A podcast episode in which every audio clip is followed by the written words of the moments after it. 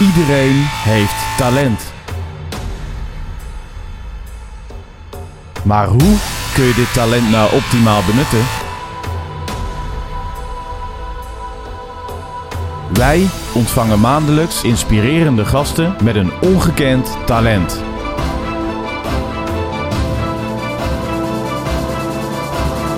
Dit is de Ongekend Talent Podcast.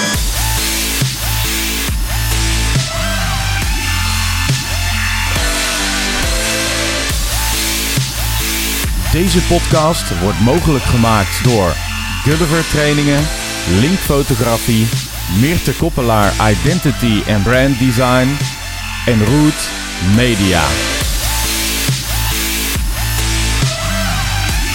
Dit is de Ongekend Talent Podcast.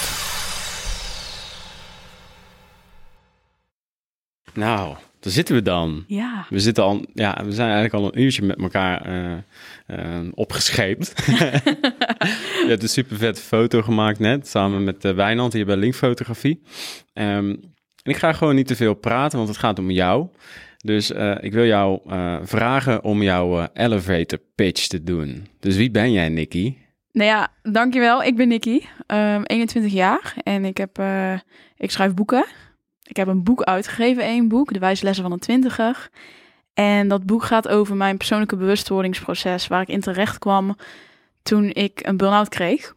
En in plaats van de reguliere zorg in te gaan, ben ik me volledig gaan focussen op persoonlijke ontwikkeling. En daar heb ik zoveel in geleerd. Dat het was zo'n verrijking voor mijn geest. Mensen vinden dat heel raar om van een jong iemand te horen, maar dat was echt zo. Dat ik dat ben gaan bundelen en dat ben ik op gaan schrijven. En vanaf dat moment dat dat boek is uitgekomen, zet ik me gewoon heel actief in voor een bewustere wereld. En hoe doe je dat zoal? Want uh, even je LinkedIn summary een beetje. Uh, nou ja, schrijven inderdaad van boeken. Ik ben bezig met een nieuw boek. Um, ja, het schrijven van blogs vind ik heel belangrijk om bepaalde informatie ook echt gratis beschikbaar te stellen. En als trainer en als spreker voornamelijk. Ja. Ja. Gaaf zeg. Ja, dank je. Nou, dat was ook een soort van mijn introductie, hè? Want je bent nog maar 21.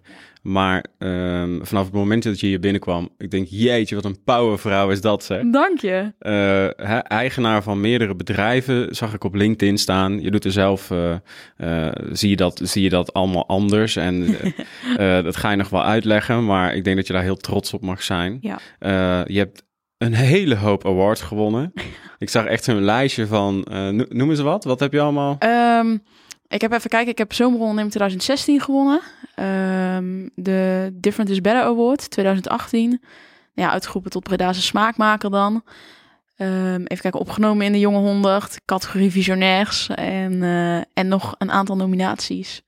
Luister mensen, iedereen die dit hoort, die onder de 20 is, dit is niet normaal. Dit is echt serieus, serieus gaan. Ja? ja, ik vind het echt heel mooi. Hey, en um, uh, dat is gelijk ook wel het bruggetje. Uh, je zei net al, uh, nu uh, hè, het topje van de ijsberg noemen wij dat altijd. McLelland. Um, daar ziet het allemaal heel mooi uit. Hè? Daar gaan we het wellicht ook over hebben. Uh, uiteindelijk, je noemt het ook bewustwordingsproces. Ja. ben benieuwd hoe dat voor jou dan, uh, waar je dan bewust in geworden bent. Uh, want je kreeg een burn-out. Je was 17, je ja. kreeg een burn-out.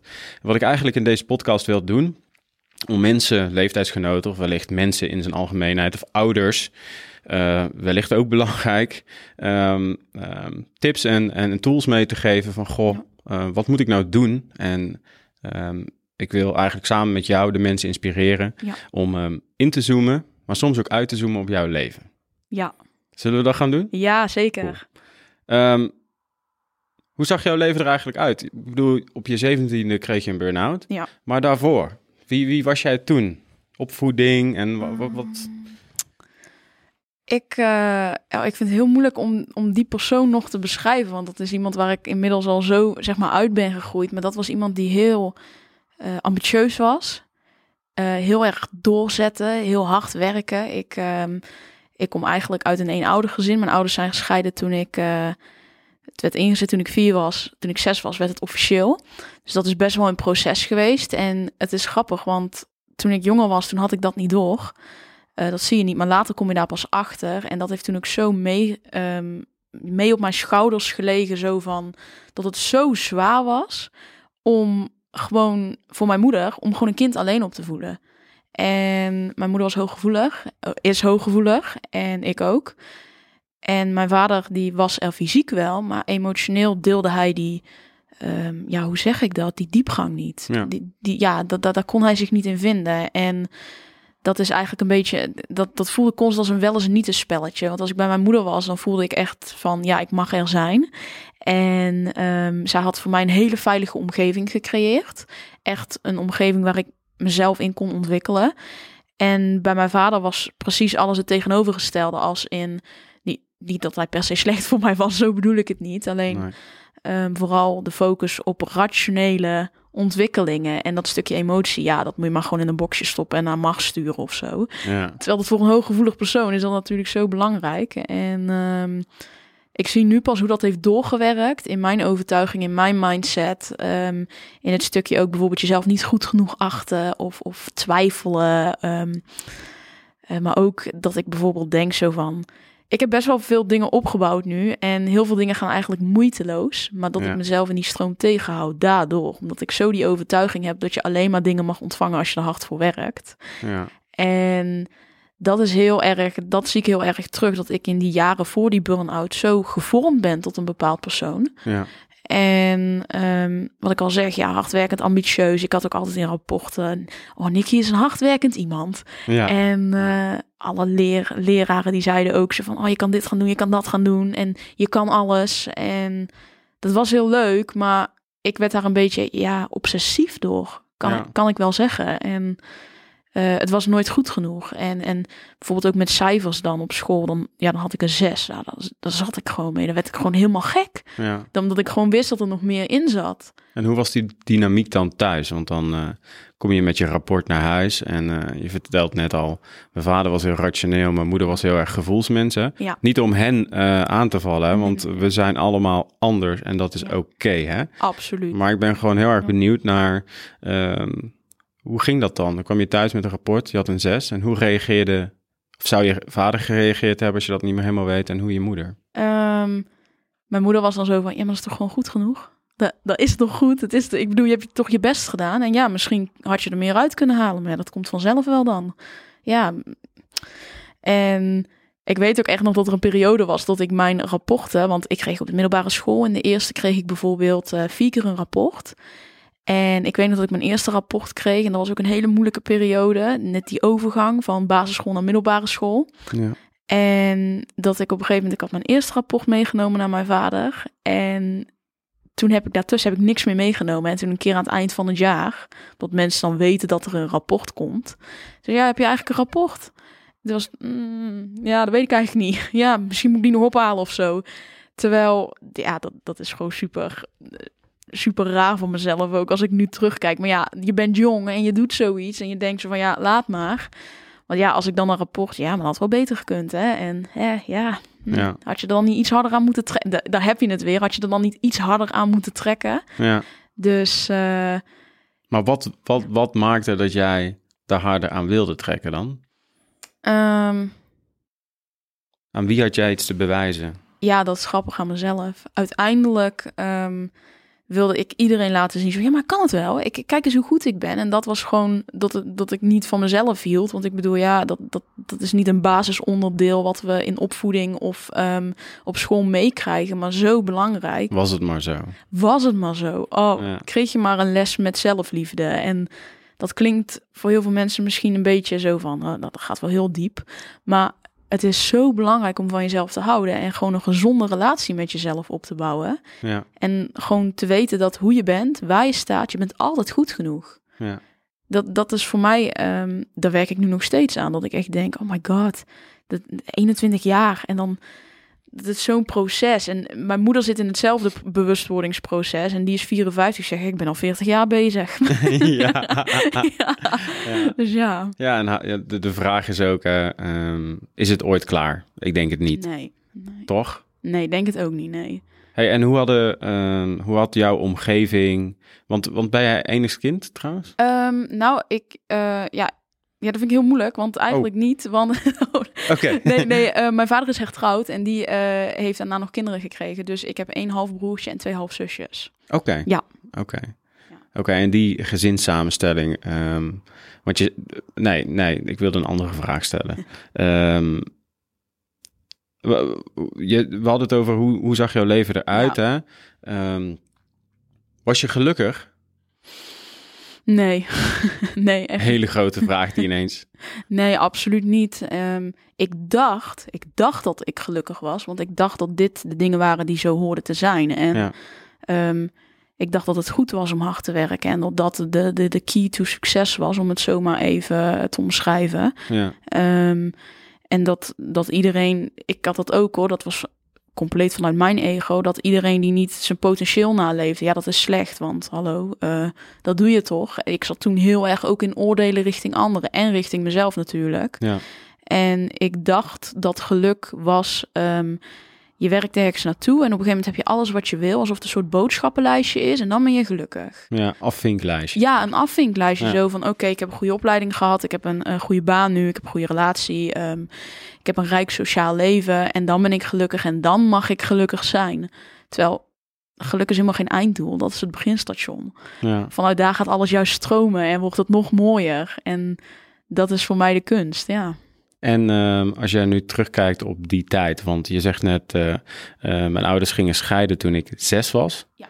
Ehm, ehm, kan de dynamiek tussen jou, eh, jouw ouders, en het gaat misschien heel diep hoor, maar kan de dynamiek tussen jouw ouders die er toen speelden bijgedragen hebben aan jouw perfectionisme? Ja, denk het wel. Ja, ja, absoluut. Absoluut, want dat was ook een relatie die eigenlijk niet gebaseerd was ehm, op gelijkwaardigheid als in... eh hey, we zijn allebei twee eh, prachtige individuen en we zijn samen en we maken er nog iets mooiers van. Dat was gewoon ook heel destructief.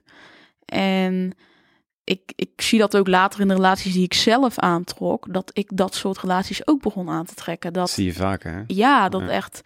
Dat is binnen jouw comfortzone. hoe ja, ja precies. Dat is precies Ja. wat ik aan heb geleerd. En dat was voor mij dan, oké, nou ja, dan hoort het zo te zijn. Dan zal het wel goed zijn. Ja. Ehm, nee, het is niet goed om elkaar naar beneden te trekken en ehm, slecht voor elkaar te zorgen en slecht voor jezelf te zorgen. En ik denk dat, dat dat wat daar allemaal is gebeurd toen, dat dat enorm heeft bijgedragen in mijn perfectionisme. Ja, hè? Ja, absoluut. Ja, en ik, de laatste tijd heb ik daar best wel wat over gelezen. Want Mhm. het schijnt ook zo te zijn, hè? want je zegt toen je zes was gescheiden. Nou, daar is ook iets aan vooraf gegaan natuurlijk. Ze zeggen ook wel eens dat, dat eh, bepaalde dynamieken en eh, ehm, emoties en dergelijke ook op het kind al bijvoorbeeld in een baarmoeder zelfs al overgegeven worden. Ja, ja, Heb je daar wel eens van gehoord? ja dat, dat hoor ik heel vaak. Mijn Of moeder- dat bij jou het geval is geweest, weet ik niet. Maar dat, is echt zo. Mijn moeder zegt dat wel eens. En dat is ook, als ik kijk naar... ehm, ik, ik sprak laatst iemand en die zei... ehm, ben je volledig op intrinsieke motivatie hier uitgekomen? En voor mij is dat heel normaal. Dus ik zie dat gewoon, ja, ja, dan Ja. zeg ik toch. Terwijl dat blijkbaar, dat, dat, dat, dat had zij dan weer van een eh, soort expert gehoord. Van dat het haast onmogelijk is om uit dat soort situaties te komen. Volledig gebaseerd op intrinsieke motivatie. En ehm, mijn ouders zijn niet perfect. Eh, ik heb een hele goede band met mijn moeder. ehm, Mhm. Want die heeft mij vanaf het begin, het maakte haar niet uit wat er was, maar die gaf mij zoveel liefde. Dat echt, dat heeft mij gewoon gevormd. Als je mij vraagt, de twee grootste drijfveren in mijn leven, dat is de liefde van mijn moeder. En gewoon weten dat ik hier, ik ben hier om iets te doen. Ik ben hier niet om, eh, om, om maar gewoon een leven te leven. Ja, ja, het zal wel. Nee, ik wil hier echt iets neerzetten. En ik voel ook dat ik daarvoor ben weggelegd. En is het echt hè, bij jou. ja, ja, Ik dat, zie, als je alleen al moeder uitspreekt, dan zie ik al in je ogen. Ja, ja, maar dat is ook echt. Dat die, die liefde die zij mij gaf, ook echt dat ze dan bijvoorbeeld. Dan zat ze gewoon haar eigen buik te wiegen. Toen ik daar nog in zat. En dat heeft zo'n sterke basis gelegd. Dat dat. Dan zie je gewoon echt. Ze zeggen dat altijd, maar liefde is gewoon echt het sterkste wat er is. Ja, Ja, mooi hoor. ja. Jeetje. hey, en eh, verder even een paar feitelijkheden. Eh, deed je iets qua sport of zo in die tijd daarvoor? Of, of wa- waar werd je redelijk blij van? Ehm, muziek, muziek. Ja, Muziek. ja, muziek. Dat is ook echt eh, iets. Dat, dat, dat, daar keer ik altijd naar terug. Muziek en schrijven. Een soort anker van ja. Ja, ja, echt een anker. Ja, ja, Mooi. ja. Hey, en ehm, toen op een gegeven moment ehm, was je 17. Ja. 17 jaar. Waar, waar zit je dan qua school? Ehm, ik zat in HAVO 4, omdat ik was doorgestroomd vanuit MAVO. Dus, dat, Oké, dus ja, dat... slimmerik. Ja. Hè? ja. Ja, het heeft er misschien ook wel aan bijgedragen, maar goed, Ja, hè, daar kom je zo wel op. Ehm, en toen kreeg je een burn-out. ja. Vind je dat lastig om daarover te praten of niet? Ehm, nee, eigenlijk niet. Want ik ben wel iemand die heel open is over dingen. Alleen het voelt nog steeds. Ehm, ik was altijd de persoon waar iedereen naartoe kwam. Ik was altijd de sterkste van iedereen. En dat, dat klinkt misschien eh, heel raar om te zeggen. Alleen ik was altijd ook in vriendengroepen. Iedereen kwam altijd naar mij toe. En ik was degene waarvan iedereen zei: oh, die komt er wel. Maakt niet uit hoe, maar die komt er echt wel. Ja. En eh, dat, dat vind ik nog steeds een heel groot compliment dat mensen dat van mij dachten. Ehm, alleen wat je dan heel vaak bij dat soort mensen ziet, is dat ja, die, die, die vragen geen hulp. Die, die komen niet ergens zo van: hé, hey, ik voel me eigenlijk niet zo goed. Ehm, want die hebben het gevoel dat ze heel de wereld moeten dragen. Ja. En dat is helemaal niet, maar zo voelde ik me toen. En het voelt nog steeds raar om te zeggen: ik heb een burn-out gehad. Om dat echt uit te spreken. Heel bewust ook. Omdat ik denk van ja, eh, sterkste Amahula, maar ik ben er gewoon echt onderuit gegaan. Het was echt, ja, Ja. het is gewoon heel heftig om, om daarop terug te kijken. Wat, ehm, wat was het eerste moment dat jij dacht, eh, ik heb een burn-out? Wat, wat, wat gebeurde er? Wat voelde je? Kun je mij, de mensen, de luisteraar daar eens in meenemen? Van, goh, zo is dat gegaan? Ja, het is echt, ik weet nog heel goed. Het was, ehm, ik moest naar school gaan. En ik heb nu nog steeds, ik heb nog steeds een snelle gedachte. Alleen nu is het meer enthousiasme dan druk of zo. Ehm, en ik dan, wat, dan werd ik wakker en dan zat ik met mijn hoofd al op de fiets. En ik was al aangekleed en snel, snel, snel. En ik was op een gegeven moment, ik lag in bed naar mijn wekker ging en die bleef ook gaan. Ehm, en ik zat al op de fiets, ik had alles al gedaan. Ik was eigenlijk al door heel de dag heen. En ik denk, en ik, ik zit in een soort waas, in een soort, eh, alsof je echt zo'n, alsof er een mist over je heen valt. En ik kwam gewoon niet meer omhoog uit bed. Ik, wilde me gewoon echt vooruit duwen. Mhm. En ik kreeg het gewoon niet voor elkaar. Alsof mijn lichaam gewoon echt een blok beton was. En ehm, ik ben spiritueel. Ik durf echt te zeggen dat ik een spiritueel mens ben. eh, Toen ook al? Ehm, nou, toen had ik eigenlijk zo van... Ja, ik geloof wel in bepaalde dingen, maar niet allemaal te gek doen hoor. Niet allemaal eh, Ja. dat je uit je lichaam kan treden. En daar geloofde ik toen niet in. Het Doe maar gewoon, zoals Nederland, Nederlanders eigenlijk zeggen. Absoluut. Gewoon, er was echt voor mij heel veel skep ja, sceptici eigenlijk. En ehm, ik zie gewoon letterlijk mezelf daar in naar bed liggen. En ik sta er gewoon op te kijken. Ik sta gewoon echt naar mezelf te kijken. En ik krijg mijn eigen lichaam niet meer omhoog. En toen had ik echt ehm, dat alsof het ontkoppeld. En dat was tegelijkertijd zo'n eng, ja, eng gevoel. Want je raakt echt de controle kwijt. En wij mensen hebben graag controle over bepaalde dingen. En dan ben je het gewoon over je eigen lichaam kwijt. En dat is het meest enge gevoel wat je kan hebben. Want bij jouw lichaam begint het. En toen dacht ik, nou is het klaar. Nou is het alle, alle prikkels, ehm, de prestatiedruk, eh, zorgzaamheid voor anderen, eh, altijd voor iedereen klaarstaan. Nee. Nou, Dat kon gewoon niet meer. Nee, het, kon, het was gewoon echt op. Ik, ik had ook echt. Ik, ik was heel blij dat ik naar HAVO toe mocht. En cognitief ging dat gewoon hartstikke goed. Ja. Maar echt, ik dacht emotioneel trek ik het gewoon niet meer. Ik trek gewoon niet meer om morgens naar school te gaan, haasten. ehm, dan met, met, met 30 mensen in een klas te zitten, de hele dag prikkels te ontvangen. ehm, dan thuis te komen. Ik was inmiddels al gestopt met mijn baantje, want dat was al te veel geworden. Dat had, die knoop had ik doorgehakt. Mhm. En ehm, ja, persoonlijke gebeurtenissen, ik kon het gewoon niet meer verwerken. En waren Ja. er signalen vooraf? Want vaak eh, hoor je mensen dan zeggen van... eh, goh, ja, nee, ja, eh, het was eigenlijk al wel duidelijk. Ja. Maar ik heb het gewoon te ver laten komen. Ja, je zegt het al, mijn baantje, Ja. had je al opgezegd. ja baan al opgezegd. Ehm, wat waren dan die signalen aan de voorkant om dat mensen echt gewoon bij zichzelf, als ze luisteren, ook denken van, oh, kak. Dat, is, Ja, dat heb ik ook, weet je wel. Ehm, wat, wat mij heel erg... Ik was heel vermoeid. En ik ben, ik ben best een energiek persoon. Ehm, en ik had bijvoorbeeld ook... Dan had ik tussenuren. En dan, dan maakte het me niet uit. Maar dan ging ik dan van tevoren uitrekenen. Dan had ik bijvoorbeeld twee tussenuren en een pauze. Dan wist ik, oké, ik heb zoveel minuten. Het kost me zoveel minuten om naar huis te fietsen. Dan kan ik een uur slapen. En dan ging ik gewoon midden op de dag... vanuit school naar huis om te slapen. En uh, wat mij ook opviel is dat mijn weerstand steeds slechter werd. Ja. Uh, ik kan eigenlijk best wel wat, ik, nu ook. Ik ben, ja, klopt het af, maar ik ben volgens mij al twee jaar niet muziek geweest. Wauw. Ja, en, en toen, ik was gewoon echt, nou, ik denk sowieso wel meer dan twee keer per maand wel echt tot het inkakte, dat ik Ja. verkouden werd. Ja. En dat ik gewoon vier keer op basis van een schooljaar, dat ik echt gewoon een week thuis was. Weet je. Met echt griep bijvoorbeeld. Terwijl, dan was het net zomer geweest. Ja. Dus dan denk je ook van, huh, wat, wat gebeurt hier? Dus je immuunsysteem was gewoon Ja. super, super slecht eraan toe op dat Ja. moment. Absoluut. Heel ontvankelijk voor allerlei ja, eh, Alle- kwaaltjes en ja, dingetjes. ja, ja, ja, ja. En had je verder nog ergens last van of zo? Want je hoort wel eens dat mensen dan spierpijn en eh, rugpijn. en- Rugpijn, ja. Ja? Ja, bij mij was dat het heel erg in mijn linkerschouder. En eh, dat staat voor mij ook wel emotioneel centraal voor de wereld op je schouders nemen. Ja. Nu ook, ik heb nergens meer last van. Ik ben net, eh, kan overal flexibel door, bij wijze van spreken. Zo, eh, Goed zeg. ja, Ja, ja, ja bijzonder hè? dat dat eh, eigenlijk achteraf vaak... dat mensen dan zeggen van ja, ik wist het eigenlijk wel. ja. Maar Nicky, jij was 17. Dus je verwacht dat natuurlijk totaal niet. Nee, nee, nee, nee, nee. Hè? En, en wist jij ook meteen op het moment dat het niet meer kon bij die ervaring... je bent 17 jaar. Wat, Ja, wist jij toen, ik heb een burn-out? Ja ik, ik, ik vind dat sowieso heel interessant. Dus ik was daar enigszins al wel mee bezig, dat ik me daar een beetje in verdiepte. Ik wilde ook eh, mijn profielwerkstuk, zeg maar, over prestatiedruk gaan doen.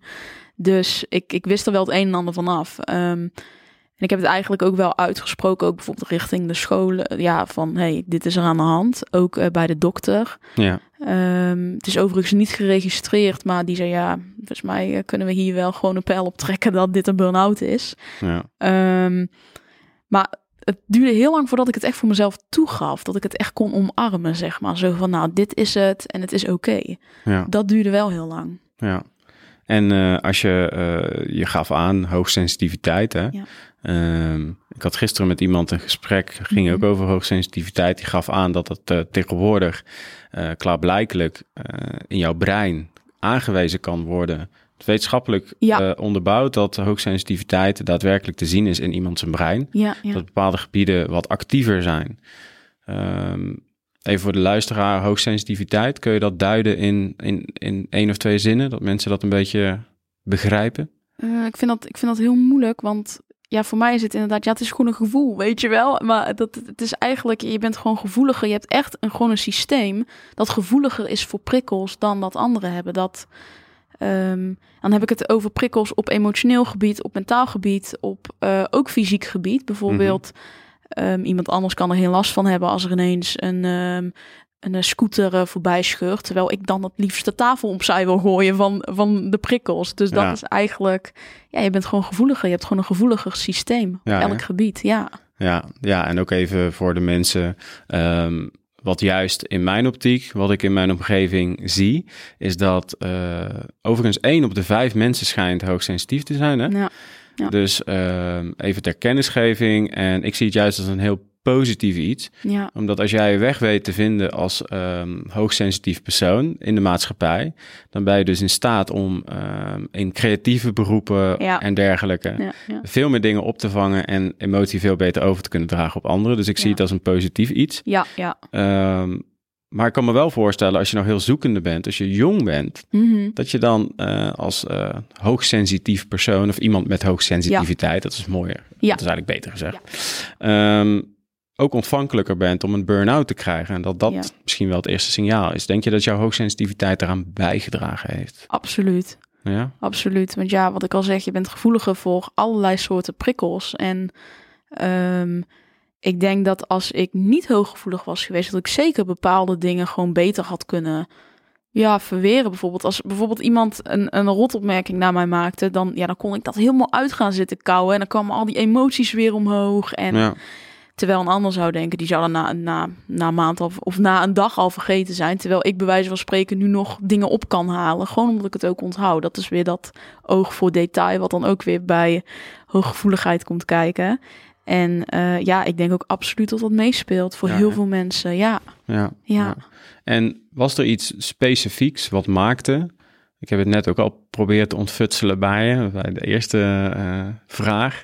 wat maakte dat jij, ehm, dat jij heel prestatiegericht was? Eh, je zei net, ik had iets aan mezelf te bewijzen. Ja.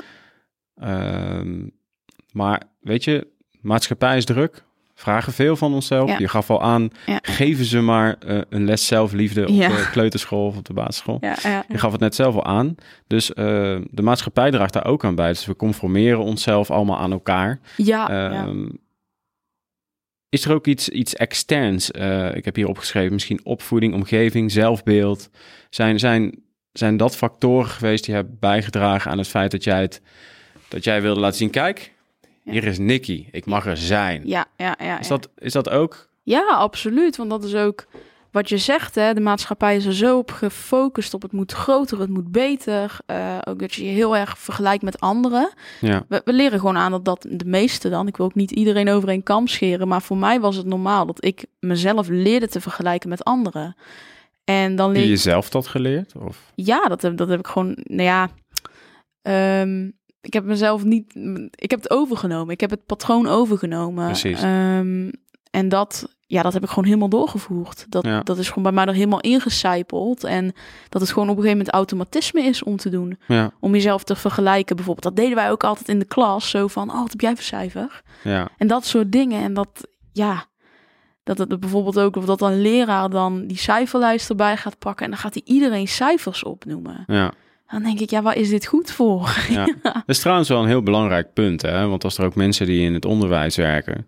ehm, Ja. ik zelf ben het voorbeeld. Ik ben ooit op de LTS begonnen, lager Mhm. technisch onderwijs. Dat is Mhm. tegenwoordig eh, VMBO-kader, Ja, ja. weet je wel. Eh, en dat was in een periode wat ik ook aan je vertelde, dat mijn vader ongeneeslijk ziek was. Ja. En eh, toen ehm, eh, maakte ik hele andere keuzes in mijn leven.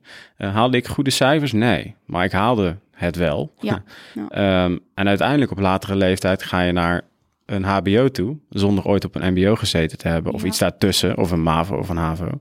En vervolgens ga je zelfs eh, je pre-master doen eh, aan de universiteit. ja. Dus het wil echt, ehm, echt even een, een, een, een, een, een kritische opmerking ook naar het onderwijs weer.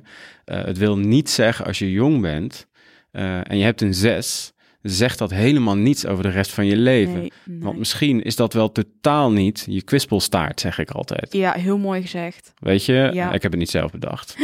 Remco Klaassen. Maar het is wel mooi. Maar weet je, het is, het is niet je kwispelstaart. Dus nee, ehm, ehm, eh, natuurkunde, wiskunde, allemaal heel belangrijk. Ja. ja, ja. Echt hartstikke belangrijk. We doen er nooit meer wat mee bijna daarna. Nee, ja, nee, Maar- klopt. Eh, ik ben het helemaal met je eens. Dus die zes, dat boeit gewoon helemaal niet. Nee. Toch? Nee, maar dat, dat is ook echt, want als ik mijn eigen cijferlijst erbij pak, nou ja, dan, eh, dan zit je ook tegen de achten en negens aan. Dan denk ik, ja, maar ik heb uiteindelijk voor de registratie ben ik schoolverlater. Ja. Dus het wil helemaal niks zeggen. En daaraan zie je al dat het onderwijssysteem eigenlijk eh, best wel apart in elkaar zit. Dat, ja, wa- wat is nou de bedoeling? Dat we mensen, ehm, waar, waar stomen we ze nou voor klaar? Wat is nou wat, wat we daar leren? Dat, Ja. ik, ik vind bijvoorbeeld taal vind ik gewoon heel belangrijk. Ehm, misschien ben ik ook bevooroordeeld omdat ik schrijf natuurlijk. Ja. Ehm, dat is een manier van communicatie. Alleen, ja, natuur, scheikunde. Ja, het zal belangrijk zijn in bepaalde beroepen. Maar ja, ik moest ook, ik moest wiskunde doen. Daar kreeg ik heel veel stress van. Ja. Want ja, daar had ik gewoon niks mee.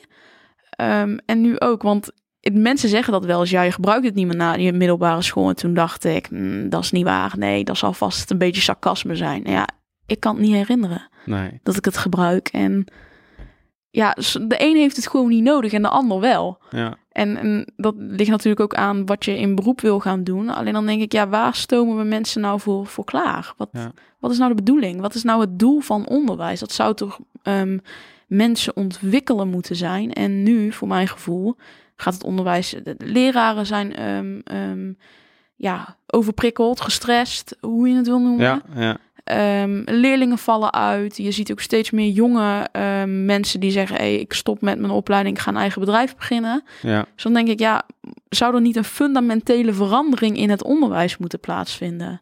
Ja. Voor mijn gevoel dan, want ik merk altijd dat dit een gevoelig onderwerp is als je dit aansnijdt bij. Ja. ja. maar ja, Hier mag je alles zeggen. Ja, nee, nee, heel fijn juist. En maar dat, dat is voor mijn gevoel. Denk ik, kijk, als je kijkt naar bijvoorbeeld auto's, nou, die zijn zo veranderd met 50 jaar geleden. Uh, kijk naar de televisie, kijk naar de computer, de telefoon. Ja. Maar ja, als je naar het onderwijs kijkt, ja, het enige wat, ja, dan zeg ik hem even heel zwart-wit, maar ja, we hebben een whiteboard, ja, in plaats van een krijtbord. Ja. En de, maar voor de rest, wat, Ja. wat is er veranderd? Wat is er geïnnoveerd? En dat, dat zie je ook, dat het veel meer, het mag gewoon mee met de maatschappij. Het mag meebewegen met waar de maatschappij behoefte Ja. aan heeft, denk ik. Nou, incrementeel, hè? dus klein zie je wel dat er veranderingen zijn, Ja, maar echt ja. radicale veranderingen. Je hebt een vrije school en zo, hè, dat bestaat, wat overigens heel goed is. Maar ik denk ehm, dat het belangrijk is om mensen te ontwikkelen ja. daar waar ze ehm, eh, blij van worden. ja. Ehm, en af en toe moeten we wel dingen doen in het leven die wat minder zijn. Hè? Laten we dat even, Ja, hè, want we leven in een tijd van overvloed, hè, ja, waar alles mogelijk is. Dat, dat brengt natuurlijk ook eh, problematiek met zich mee, waar we het nu dus ook over hebben. Maar ook in een tijd van overvloed moet je ook leren om niet alleen te ontwikkelen, maar ook Absoluut. te afwikkelen. Ja, ja, ja. Hè? En daar ga je wellicht nog veel meer over vertellen. Ehm, toen kreeg jij die burn-out. Waren er toen mensen, Nicky, waar je op kon terugvallen? Want, want wat doe je dan? Op het moment dat je de kracht gevonden hebt, ga je dan naar je moeder en je zegt dan... Goh, ik denk, je bent naar de dokter geweest. Hoe ging dat? Ehm, ja, we zijn op een gegeven moment volgens mij samen naar de dokter geweest. Ik weet dat, dat stukje weet ik niet meer helemaal helder, want toen had ik heel veel lichamelijke klachten ook. Ehm, ook heel veel hoofdpijn. En ehm, ik ben eerst met haar in gesprek geweest van ja, ik, ik trek dit niet meer. Ja, Dit is echt, dit is, ja, en ja, dan zeg ik het weer. En mijn moeder, moederliefde, zij zei, ja, maar als dit, ehm, ondanks dat ik op dat moment niet lekker in mijn vel zat, stond ik wel op een punt dat ik heel goed wist dat dit de juiste keuze was voor mij om te maken. En ehm, zij voelde dat ook aan. Ze zei ook, ik vertrouw erop dat jij op dit gebied de juiste keuze maakt. En al is het niet de juiste keuze, je kan altijd nog die HAVO afmaken, hè? Zo van, dat kan over vijf jaar ook nog, of over Ja. twee jaar, of wanneer je dat wil doen. En die keuze was dus, even voor de duidelijkheid, Ja. stekker eruit. ja, echt zo van, eh, nou, nou is het klaar. En ik heb, daar, ja, ik heb daar een keuze gemaakt om dan weer van alles te gaan doen, omdat ik het voor mezelf niet wilde toegeven. Omdat ik het gevoel had dat ik in beweging moest blijven. Ik ging hopeloos op zoek naar dingen die mij energie konden geven, die mij vervulling konden geven. Ehm, en dat, dat, dat had ik achteraf, had ik dat anders kunnen doen. Dan was mijn proces veel sneller gegaan. Maar uiteindelijk is het goed dat het zo gebeurd is, want dat heeft me ook weer heel veel gebracht. Wat zijn de stomste dingen die je gedaan hebt in die tijd? Dat je nu denkt, als je terugkijkt, Ja. weet je, ik was, hè, ik zie het wel eens voor me als, een, eh, als iemand die een gat graaft. Ja, ja, ja. Weet je? En dan ga je proberen die uitweg te vinden, maar eigenlijk zak je alleen maar dieper in het gat. Heb je dat gedaan? Ja, echt precies dat. Ehm, ja, ik, ik deed toen eh, mee aan Zomerondernemer. Heb ik dan twee keer aan meegedaan. En eh, ik wilde een bedrijf opzetten, want ik dacht van, hallo, ik kan het wel. Eh, want mensen waren heel sceptisch over die keuze om met school te stoppen. Kijk, nu, als je dat nu hoort, dan zeggen mensen vaak... oh, goed dat je dat doet, goed dat je voor jezelf kiest. Maar toen Ja. was het, ja, ben je gek in je hoofd, weet je wel. En, nou, we praten nu dus ongeveer over vijf jaar geleden. Ja, ja, ja. Dus een 17-jarige die eh, zegt, ik heb een burn-out. Ja. Ik kan me ook voorstellen dat mensen daar eh, sceptisch over waren. ja, ja. Die dachten, jij right, weet je, dat hebben alleen maar 50-jarigen, toch? Waar, waar zeur je over? Ik bedoel, je komt net kijken. en ehm, ja, dat ik had gewoon, ik ging, ik ging weer heel erg in die hard werken stand. Want ik merkte zo van, ja, ik ben ongelukkig, ik kan het niet. Oké, een paar weken rust nemen. En ik denk dat dat de grootste fout is. Ik hou hem even tussen haakjes, want de fout is het natuurlijk niet. Alleen dat heel veel mensen dat doen in een burn-out. Die denken dat met een paar weken rust tot klaar is. Ja, Ja. ik moet gewoon even rust nemen, dan is het goed. En ik dacht ook van, nou, even rustig aan. En dan maar toch weer harder werken. Terwijl ik mezelf, wat je zegt, ik viel gewoon dieper. Ik, ik werd gewoon meer overprikkeld. Ik kreeg meer pijn. Eh, ik werd eh, nog prikkelbaarder. Ik had op een gegeven moment ook echt dat ik gewoon ja, best wel agressief was ook. Ja. Ja, en ik durf van mezelf wel eh, te stellen, ik heb wel een temperament, maar nu is dat veel meer positief. Nu is dat gewoon meer explosiviteit en enthousiasme. En Ja. toen was dat echt, ik weet op een gegeven moment ook echt nog, ja, toen, heb ik ook gewoon dingen geslagen. En gewoon van zo van dat ongemak en onbegrip, weet je wel. Dan Wat voelde je dan? ja, dan voelde ik me zo machteloos. Omdat je, je weet ergens, moet je iets voor jezelf gaan toegeven. Maar er zit zo'n groot ego wat daar, wat daar intussen zit en wat meespeelt. En wat je allerlei dingen voorhoudt en vertelt. Dat je denkt zo van nee, nee, nee, nee. En dat, dat zorgt ook voor die strijd in jezelf. Ja. En daar werd ik dan zo woest van. En echt, ja, ik heb echt, eh, ja, gelukkig dat, dat zie je nergens. Maar ik heb wel veel muren geslagen, ja, van agressie. Ja. Ja, het is echt, eh, ja, is gewoon ongelooflijk. Gewoon van, Machteloosheid. ja, echt dat machteloosheid. Dat je ook gewoon niet weet welke richting je op moet. En ehm Weer uit, die controle waar je het over had. weer die controle, ja. Die was je dus eigenlijk gewoon volledig kwijt. Ja, die ben je dan kwijt. En dan, ah, En doordat je gewoon een, dus alweer een, weer een einddoel, even een paar weken. ja. Nou, is dat dan de paar in twee of is dat gewoon drie of vier weekjes? ja. Dus je had weer een doel gesteld ja, ja. en je was daarin jezelf dus weer teleur aan het stellen. Dat je dat niet ging halen. Absoluut, absoluut, ja. Is dat het verhaal? Ja, absoluut. Ja, Ja, ja. ja. Hey, en als jij, ehm, ehm, ehm, het is een hele donkere periode van je leven geweest.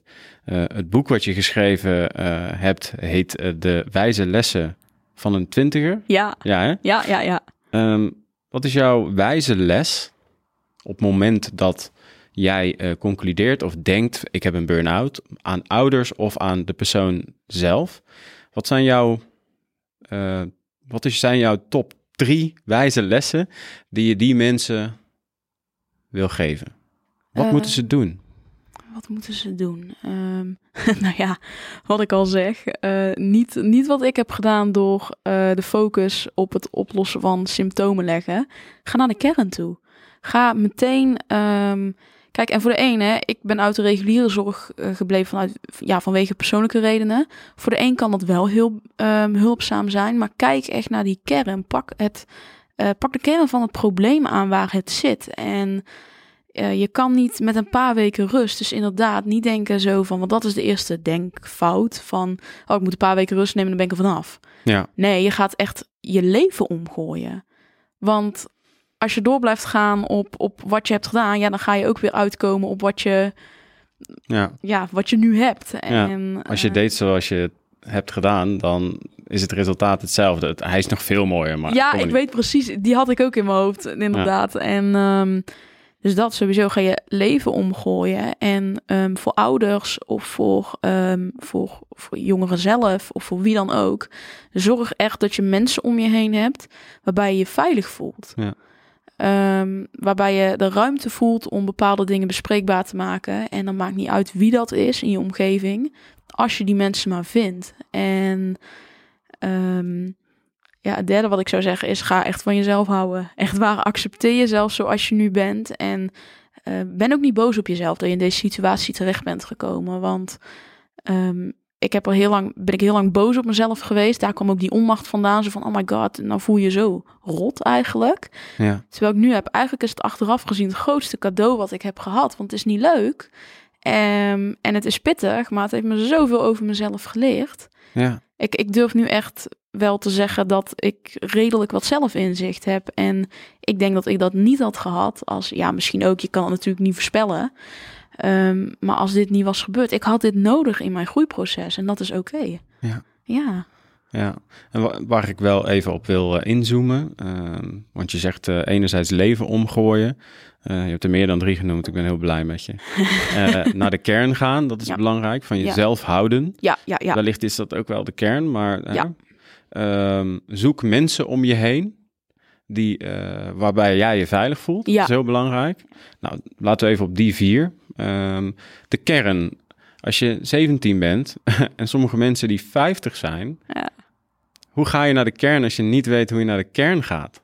Dat is echt, ja, de, de- misschien... een grote vraag, hè? De- ja, maar dit is de grote vraag. Dit is ook echt, als ik kijk naar mezelf, ik, ik, iemand, heeft, iemand die ik ken heeft daar laatst ook een boek over geschreven, De Mens als Ui.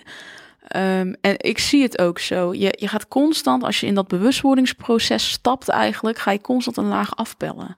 En bij mij begon het heel erg ehm, in de dingen zoals grenzen aangeven.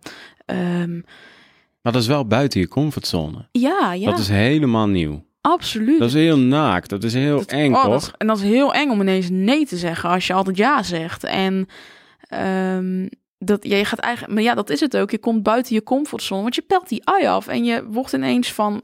Dan hou ik het even bij mezelf. Van iemand die gewoon heel. Hey, kijk mij nou eens. eh, ik ben stoer. Ik huil nooit. eh, Ja.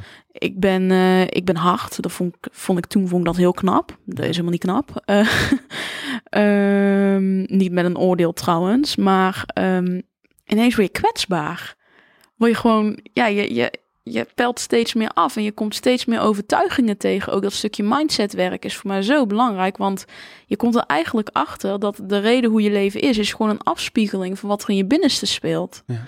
En ja, dat, die kern, die weg naar die kern, ehm, dat is nog steeds, ik zit nog steeds in dat proces. Ik voel dat ook. Ja. Want elke keer kom je weer achter een overtuiging die jou tegenhoudt.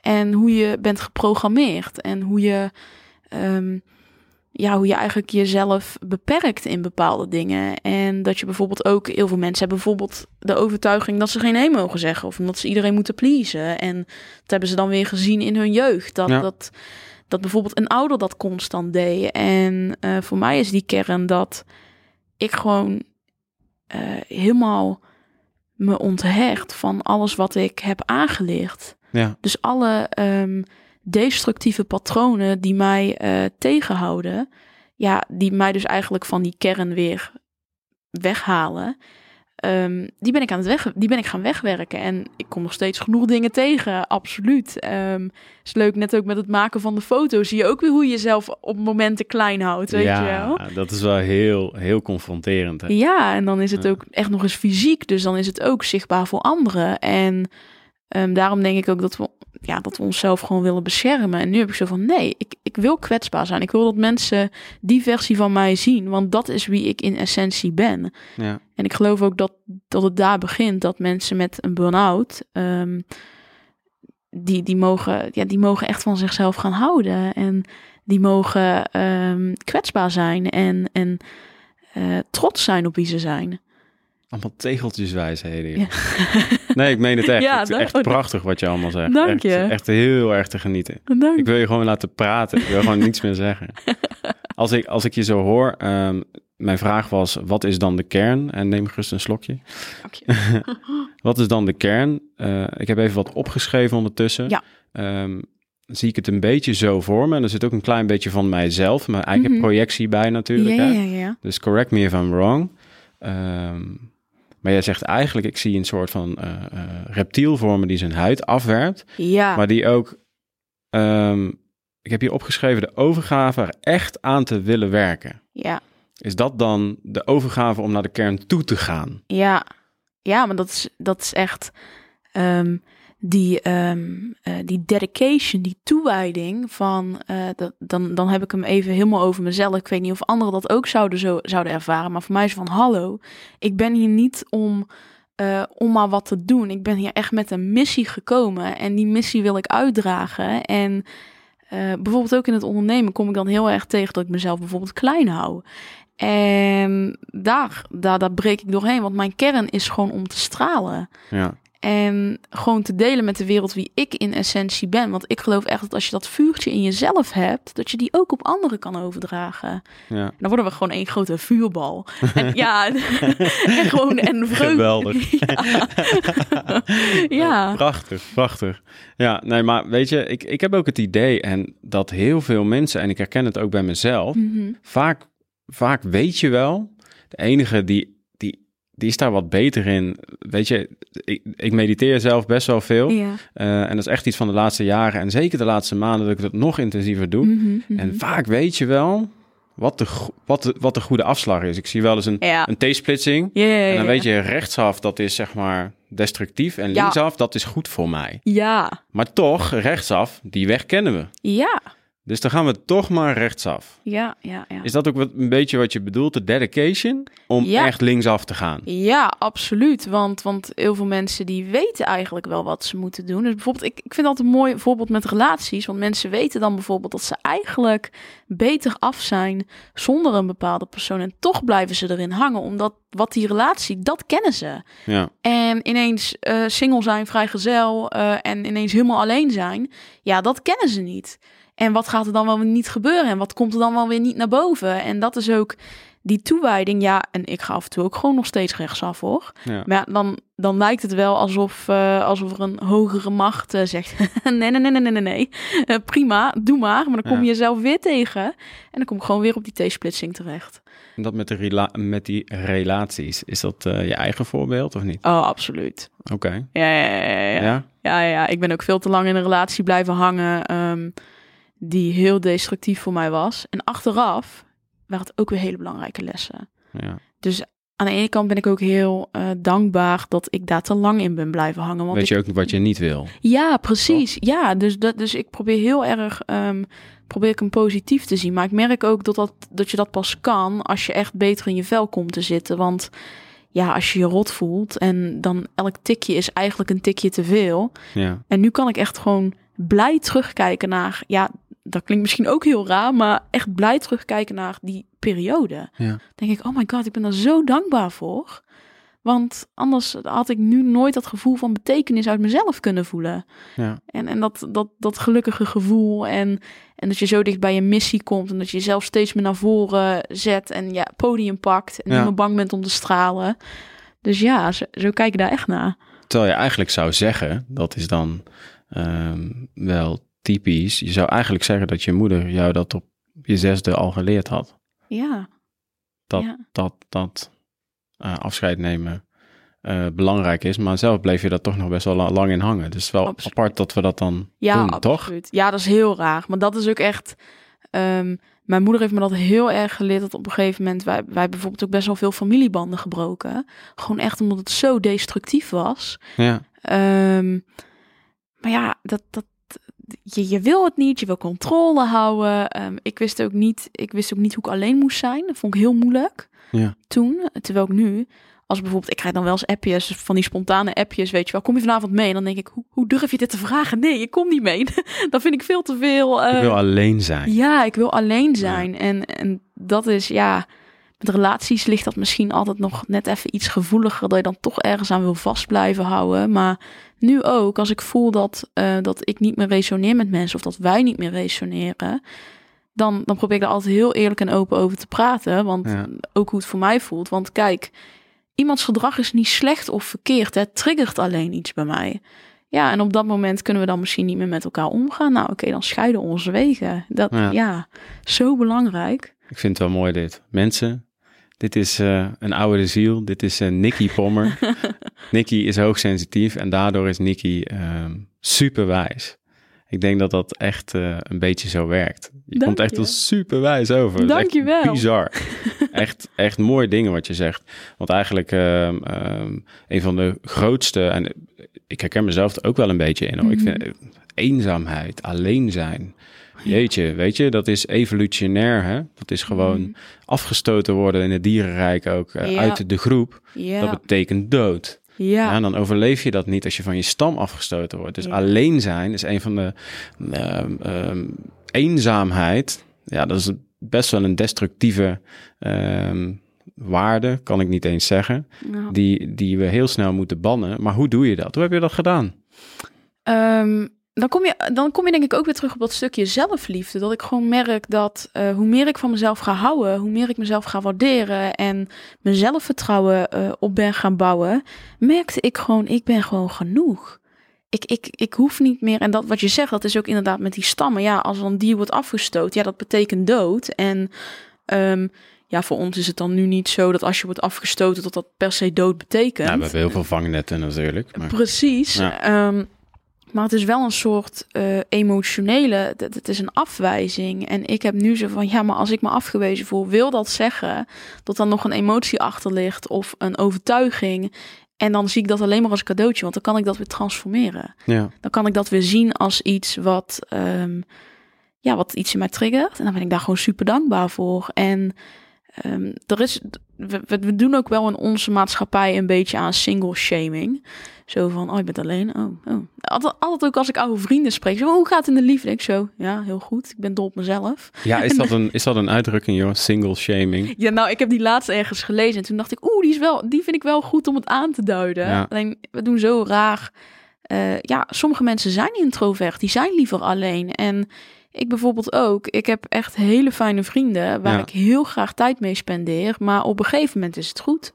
Ja. Dan heb ik zo van, nou, nu moet ik gewoon alleen zijn. Want dan kan ik mijn, ja, kan ik alles weer energetisch opladen. En ehm, ik weet gewoon, ik, ja, die bevestiging die ik in anderen zocht, die, die vind ik in mezelf nu. Ja. En daarom heb ik eenzaamheid echt kunnen bannen. En af en toe ook, hè, dat ik denk, hè, hmm, misschien heb ik toch wel zin om iets te doen. Maar ja, dan kan ik iemand opbellen of dan kan ik iemand even appen. En ehm, dan is het ook gewoon meer zo van, ja, ik heb nu eigenlijk toch niks te doen. Misschien kunnen we samen iets doen. Leuk. Trouwens, heel mooi wat je zegt. De bevestiging die ik zocht van anderen, Ja. kan ik nu in mezelf vinden. Ja, ja, en dat, dat sluit ook wel aan, eh, dat schoot door mijn hoofd. En waarschijnlijk gaat die vriend van mij nu lachen, nu ik dat ga zeggen. Mhm. Die zit nu dadelijk in de auto met een grote lach op zijn eh, Ja. gezicht. Ehm, die zei tegen mij, het hadden we het ook over het onderwerp eenzaamheid. ja. Eh, in combinatie met eh, mediteren. En Mhm. hey, laat meditatie of meditatief zijn voor een ander eh, strijken of ja. muziek luisteren zijn. ja, ja, ja. It's all okay. Ehm, maar hij zei tegen mij, als je in staat bent om één meditatie ook echt van jezelf te houden Ja. en in verbinding te staan met, nu wordt het misschien voor deze podcast heel vaag, maar in verbinding te staan met, met alles en iedereen daardoor, ja, voel je je dus ook gewoon niet meer alleen. absoluut. Ik denk, oké, thanks man. Ik denk, dat is inderdaad wel een heel mooi inzicht weer. Dat Ik denk, Ja. van ja, je bent helemaal niet alleen. Absoluut. Toch? Ja, absoluut. Maar dat is echt een hele mooie. Want dat is ook, dat zeggen ze ook altijd, dat alles met elkaar in verbinding staat. En ik heb het ook wel eens als ik mediteer, dan voel ik me zo verbonden met de wereld. Dat ik eigenlijk heb zo van, ja, maar je bent helemaal niet alleen. Je, je bent gewoon, altijd ben je verbonden met mensen. En ja, dat is echt een heel mooi, dat is gewoon echt een heel mooi inzicht. Gaaf hè? Ja, en jij ging op een gegeven moment eh, eh, eh, ging jij de boel oppakken. Ja. Ehm, je ging actie ondernemen. Je kwam er ook achter dat bepaalde dingen niet werkten. Mhm. Ehm, wat, wat werkte wel voor jou? Wanneer kwam het moment dat jij dingen vond waar je heel blij van werd, die jou niet overprikkelden, waarbij je niet hoefde te presteren? Jij was die reptiel die naakt rondliep. ja, Eh, ja. en ehm, hoe ging dat? Wat ging jij doen? Wat ging je ondernemen? Ehm, ja, ik ging gewoon, ik ging weer schrijven, want dat is, dat is wat ik het eh, leukste vind. En dat was ook echt, ik, ik heb al langer geschreven. Eh, ik schreef toen ik, toen ik 16 was, schreef ik op zo'n platform en schreef ik dus ook fanfiction, waar we het toen straks al over hadden. En ehm, dat, dat, dat, dat vond ik heel leuk. En toen had ik op een gegeven moment ook 100.000 lezers. En toen dacht ik, "Hmm, misschien kun je dit wel. Ja, Misschien ben je hier wel goed in. En dat was iets, zodra ik schrijf, dan voel ik me zo verbonden. Ik heb dat wel eens, ja, misschien klinkt het nu heel eh, zweverig of spiritueel, maar dan is het net alsof ik inplug op de wijsheid van het universum. En dat dat gewoon constant downloadt. Alsof dat gewoon van, vanuit de hogere macht, trilling, hoe je het wil noemen, ja. dat dat zo op mijn, in mijn hoofd komt. En het vloeit zo door mijn aderen heen en het verschijnt gewoon zo op het toetsenbord. ja. En dan voel ik me zo ontspannen en licht en moeiteloos. En dan gaat alles gewoon helemaal vanzelf. En dat is eigenlijk een staat van zijn die ik constant, eh, ja, die kun je natuurlijk niet altijd constant hebben. Maar waar ik wel, ik wil dat dat mijn staat van zijn is, van vrede en ontspanning. En dat is wat ik met schrijven had. En toen dacht ik, ik ga een boek schrijven. Nou ga ik het doen ook. Nou, nou gaat het er komen. En Ja. het kwam er, ja. Ehm, hoe creëer jij voor jezelf die ontspannen omgeving? Wanneer ben jij helemaal in je nopjes? Ehm, als ik schrijf of als ik muziek luister of muziek maak. Ehm, maar ook als ik, als ik echt met mensen gewoon hele leuke gesprekken heb. Dat, dat, dan kom ik daar ook in. Want dan, dan, dan gaat er een soort, ja, dat, dat, die zorgen of zo, die heb ik. heb eh, vaak genoeg nog steeds zorgen hoor. En dan probeer ik ehm, elke keer beter mee om te gaan. Zodat het Ja. voor mij natuurlijk ook, want ja, je hebt, ja, af en toe heb je ook gewoon zorgen. Je bent gewoon een mens. En Gelukkig maar. ja, gelukkig maar. Ehm, maar dat zijn echt de dingen die voor mij zo... Ja, dan voel ik me gewoon magisch. Het is echt alsof Ja. je... Ja, alsof je dan op een soort... Alsof, dan moet ik altijd aan Aladdin denken. Alsof je op zo'n eh, zo'n tapijtje Ja, zit. ja, en dat je dan gewoon helemaal moeiteloos door het leven stroomt. Mhm. Ja. En als jij, eh, want eh, ik heb mezelf als referentiekader, als ik, Mhm. want ik herken dat wel een beetje, dat je helemaal in, in flow kan zijn, noemen ze dat dan ook wel. Hè? Flow, ja. En ehm, ik zet daar wel eens een soort van relaxte uh, muziek. Mhm. Zo'n gave lijst op Spotify, weet ik wel, Brain Food of zo. Ja, ja, ja. Ken je die? Ja, ja, ja. ja Zet ik ja. dat aan op de achtergrond en dan ga ik lekker zitten en dan uh, niet te veel, maar een bakje koffie erbij en dan, Mhm. le dan leg ik alles ideaal perfect neer en dan ben ik koning op dat moment. Ja, en, dan, ja, ja, en dan ben ik aan het schrijven en dan helemaal happy, weet je wel. Uh, of iets aan het maken, training van ons trainingsbureau. Ja. En dan kan ik helemaal, is, is dat ook, hoe, hoe ziet jouw bureau en jouw, heb je dan ook muziek of hoe doe je dat dan? Um, meestal wel muziek, soms niet, want dan moet ik echt even iets schrijven en dan, um, dan heb ik soms moeite, want dat is dan bijvoorbeeld een, een diepgaander iets en dan wil ik even helemaal daar de focus op hebben. Um, maar meestal dan, dan, dan ga ik zitten en dan zit ik te kijken en dan zet ik muziek op en dan begin ik te tikken. En dan ondertussen heb ik ergens blaadjes liggen dat als er dan van die brainwaves komen, weet je wel, die je dan niet meteen op kan schrijven, maar die je wel wil onthouden, die schrijf ik dan ergens op. En dat is ook heel raar, want ik moet, um, als ik een boek schrijf, moet het voor mij echt. Uh, mensen hebben dan een notitieboekje. Dat kan bij mij niet. Dat is heel raar. Maar ik moet losse A4'tjes hebben. Ja. En dan moet ik op kunnen schrijven. En die moet ik op de muur kunnen plakken. Als ja, dat is. ja, nee, mensen. Serieus. Ja. Ik wil echt, echt serieus een foto van de ruimte waar je dan Ja, verblijft. Dat is echt ook heel veel mensen. Hangt die al helemaal vol? Of ja, niet? nee, maar dan gaat het echt, dan gaat het gewoon helemaal vol. En dan komt op een gegeven moment, dan komt er iemand kijken en zegt, wat ben je aan het doen? En ja, ik ben aan het schrijven, laat me met rust. Ik denk ook gelijk aan zo'n crime scene, weet je wel? Ja, dat ja, je dat helemaal uitstippelt. Ja, maar zo kun je het voor je zien, dat het echt is. En dan is het zeg maar, dat moet dan op de muur, heel raar. Maar dat is ook echt voor mij, het moet op de muur en nergens anders. Het mag Mhm. niet los liggen. Ja? Um, en dan plak ik het op en dan ga ik op een gegeven moment echt verbindingen trekken. Zo van, oh, maar dit kan hier en dit kan ik dan zo inpassen. En dan gaat het helemaal, ja, alsof dan gewoon alles wat die, die gemiddelde 60.000 gedachten die wij per dag hebben, alsof die dan gewoon helemaal op dat papier komen. Waar ik ook aan denk is, uh, hè, want, want, want, mijn vraag was van, goh, uh, Nicky, uh, wat ging jij doen om uit die burn-out te komen? Je zegt schrijven. Nou, we hebben er vijf minuten aan gewijd en je gaat helemaal open als het over schrijven gaat. ik had het trouwens aan het begin van ons, uh, toen zag ik dat ook al aan je. Toen wilde ik eigenlijk zeggen, maar ik vind het veel mooier om het niet te kunnen zeggen.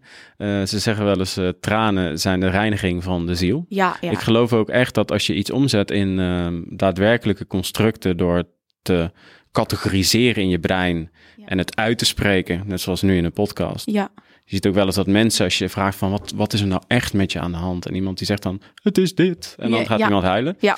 Uh, omdat dat, dat je dan echt maakt. Maar met schrijven doe je dat ook. Reinig je ook in wezen uh, Ja.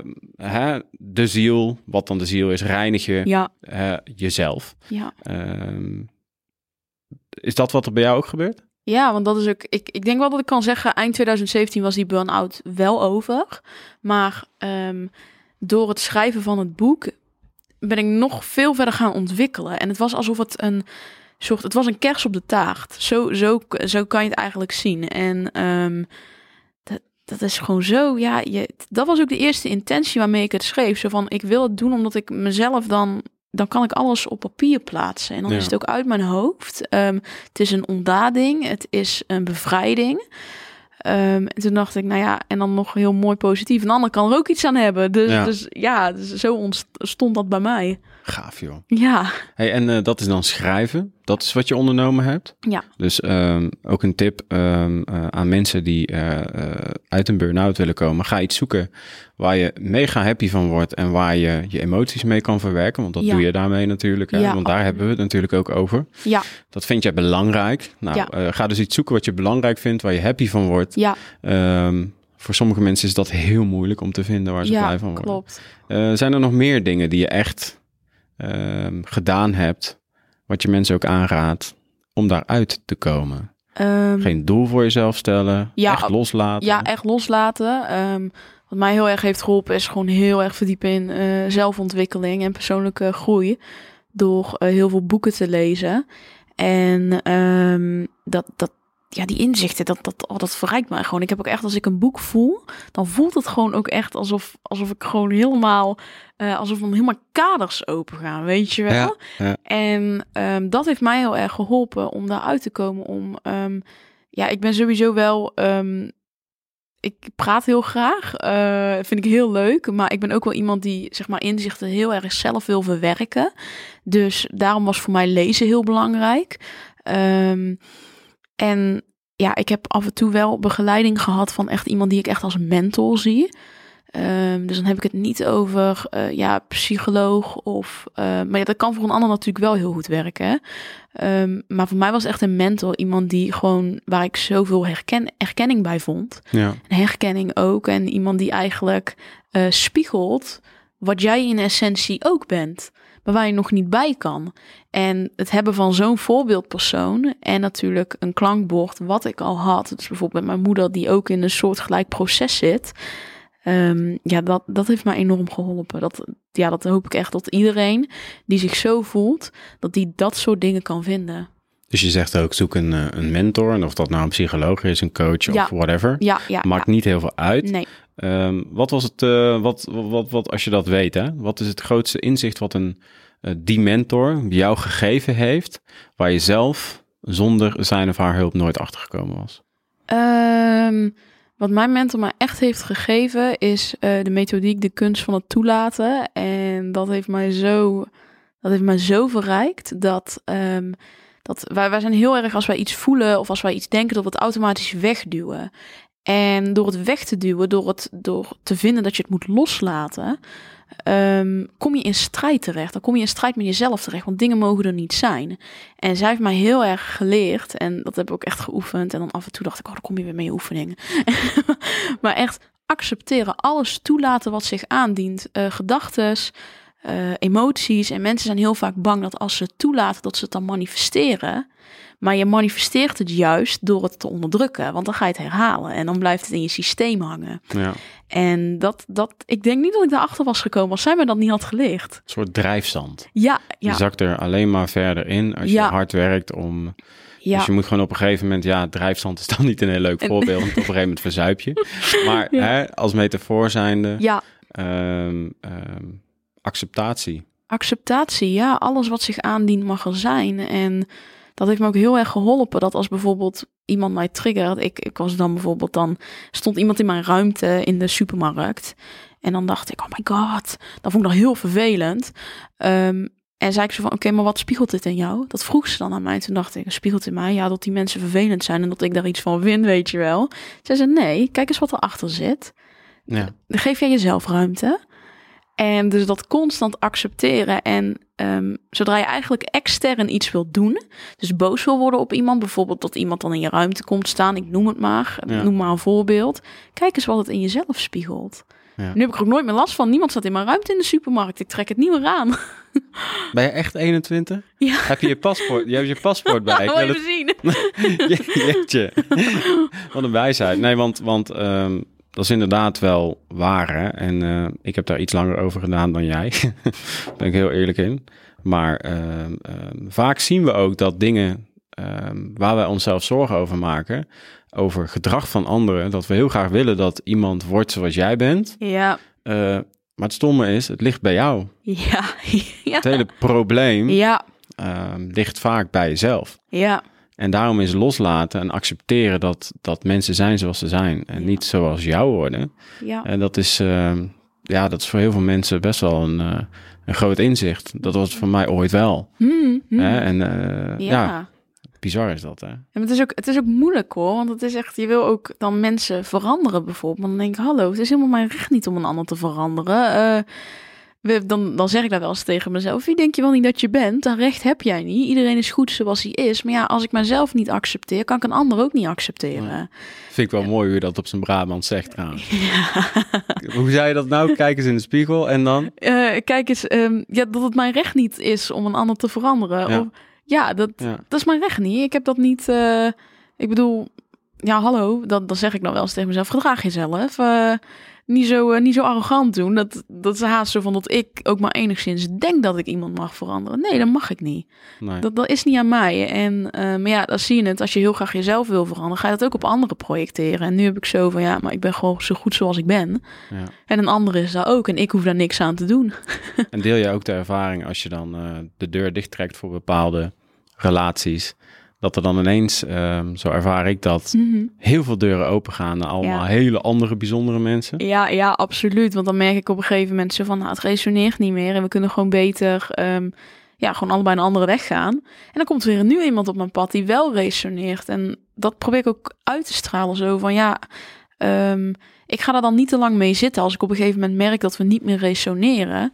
Want dan is het gewoon oké. Dan gaat Ja. gewoon ieder zijn eigen weg. En dan hebben wij geleerd van elkaar wat we moeten leren.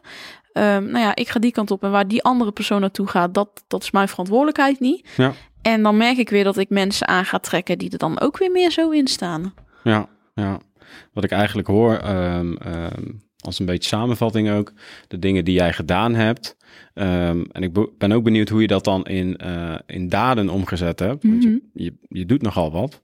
maar wat ik eigenlijk hoor is leuke dingen doen. Ja. Waar je van houdt, Ja, waar je rust van krijgt, ja, eh, waar jij blij van wordt. absoluut. Eh, een mentor zoeken Ja. die jou spiegelt, want je kan het niet allemaal alleen. Nee, nee. Ehm, Zo'n mentor die laat je waarschijnlijk dingen inzien.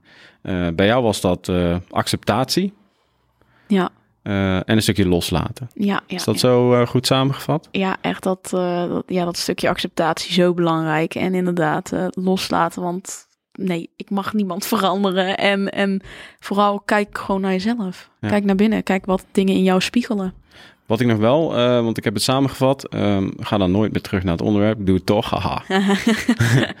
wat, wat me wel triggerde was, ehm, eh, die komt nu pas terug. Je zegt, ik ging allerlei boeken lezen. ja, ja, ja, ja, ja. Ehm, kan het ook een valkuil zijn? Absoluut. Ja, dat kan echt een valkuil zijn. Ehm, ik, ja, ik, ik volg dat ook altijd wel een beetje de mensen die dan eh, bijvoorbeeld sceptisch zijn over zelfhulp. eh, of die zeggen, je moet niet te veel tot je nemen.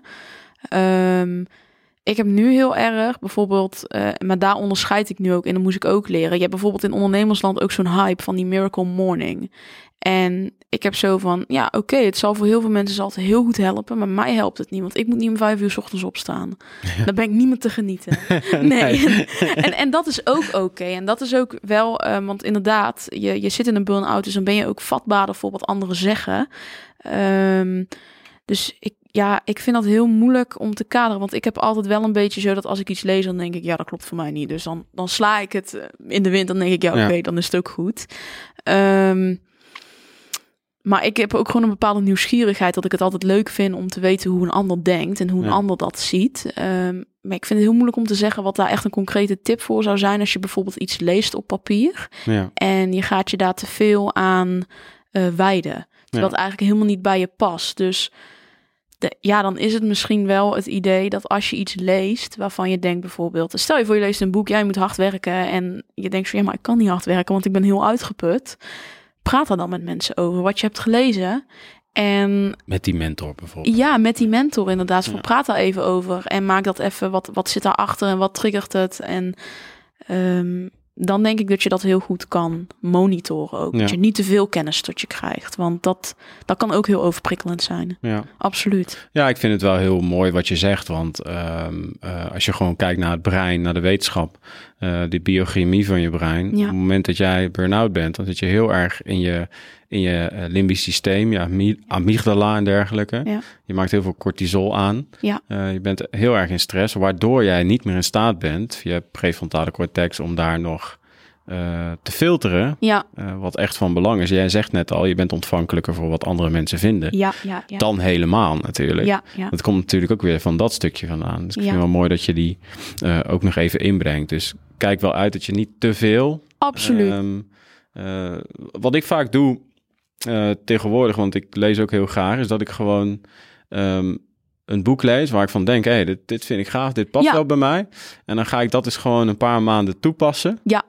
Omdat Ja. ik denk van, hé, hey, word ik daar eh, nog een betere versie van mezelf ja, door. ja, ja. En als dat niet werkt na een aantal maanden, ja, eh, of misschien wel kleine aspectjes wel werken, nou dan leg je dat weer aan de kant. En zo werkt het voor mij. Zo is dat voor iedereen anders. ja, ja. Eh, maar goed, dat is dan niet vanuit een burn-out geredeneerd natuurlijk.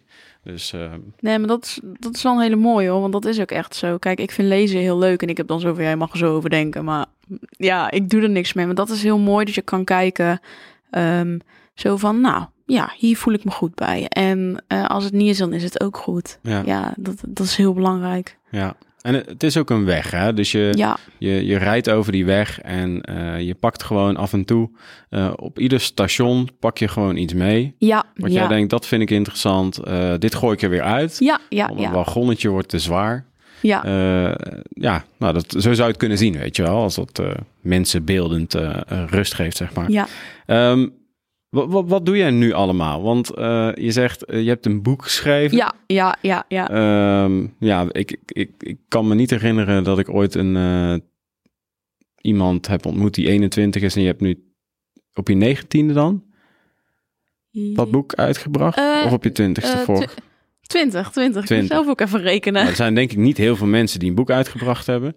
Um, um, een korte summary van jouw boek. Um, wie moet jouw boek echt lezen?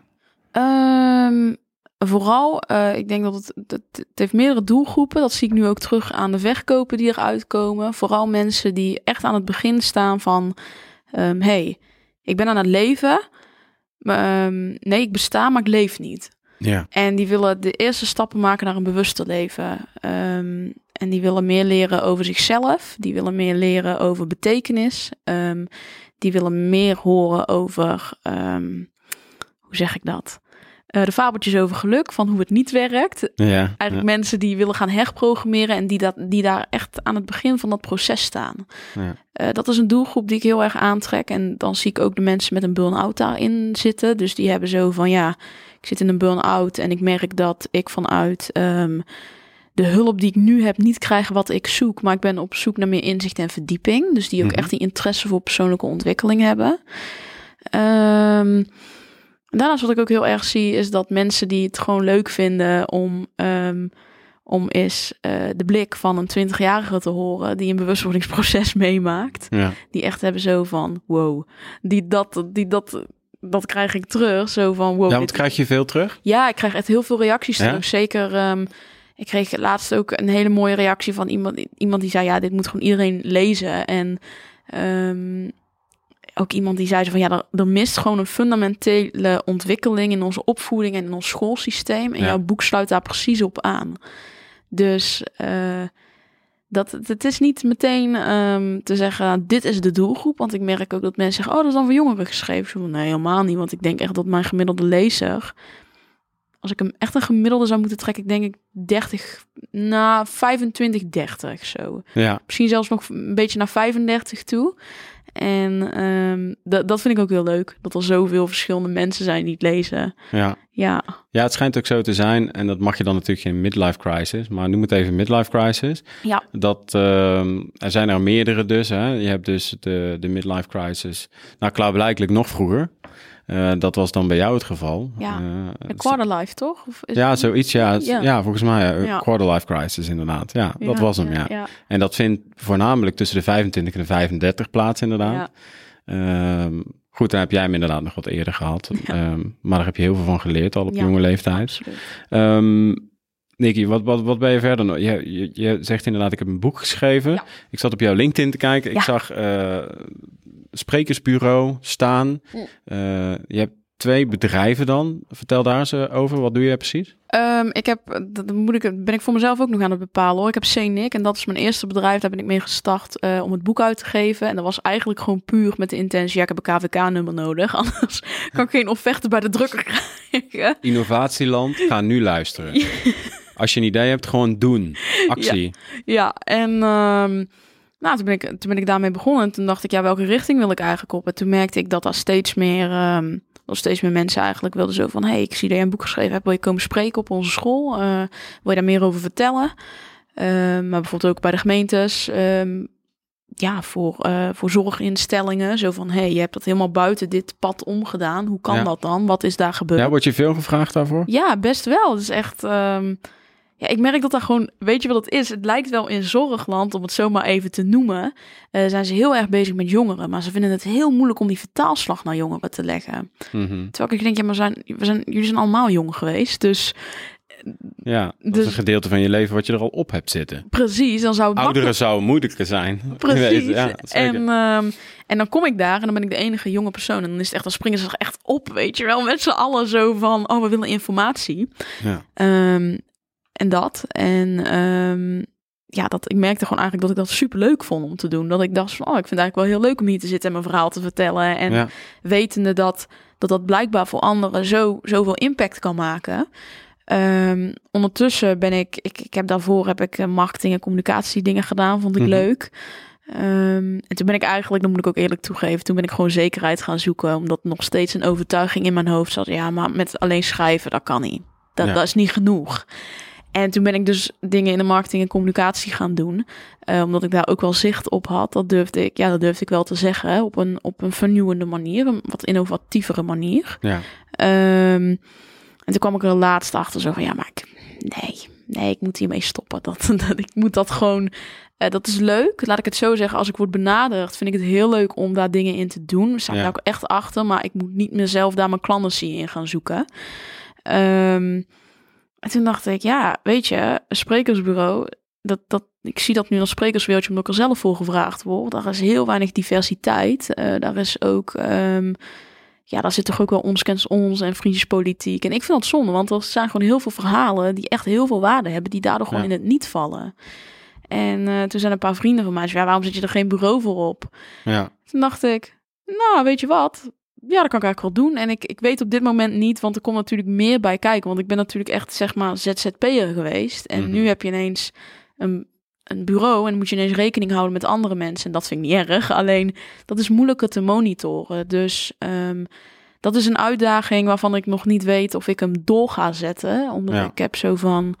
ehm, ik wil sowieso meer boeken gaan schrijven. En ik merk toch wel dat ik dat enorm ambieer. Ja. Dat ik heb ze van ja, dan zeggen anderen maar dat dat niet kan. Ik vind dat dat wel kan. En ik ga laten zien dat het kan.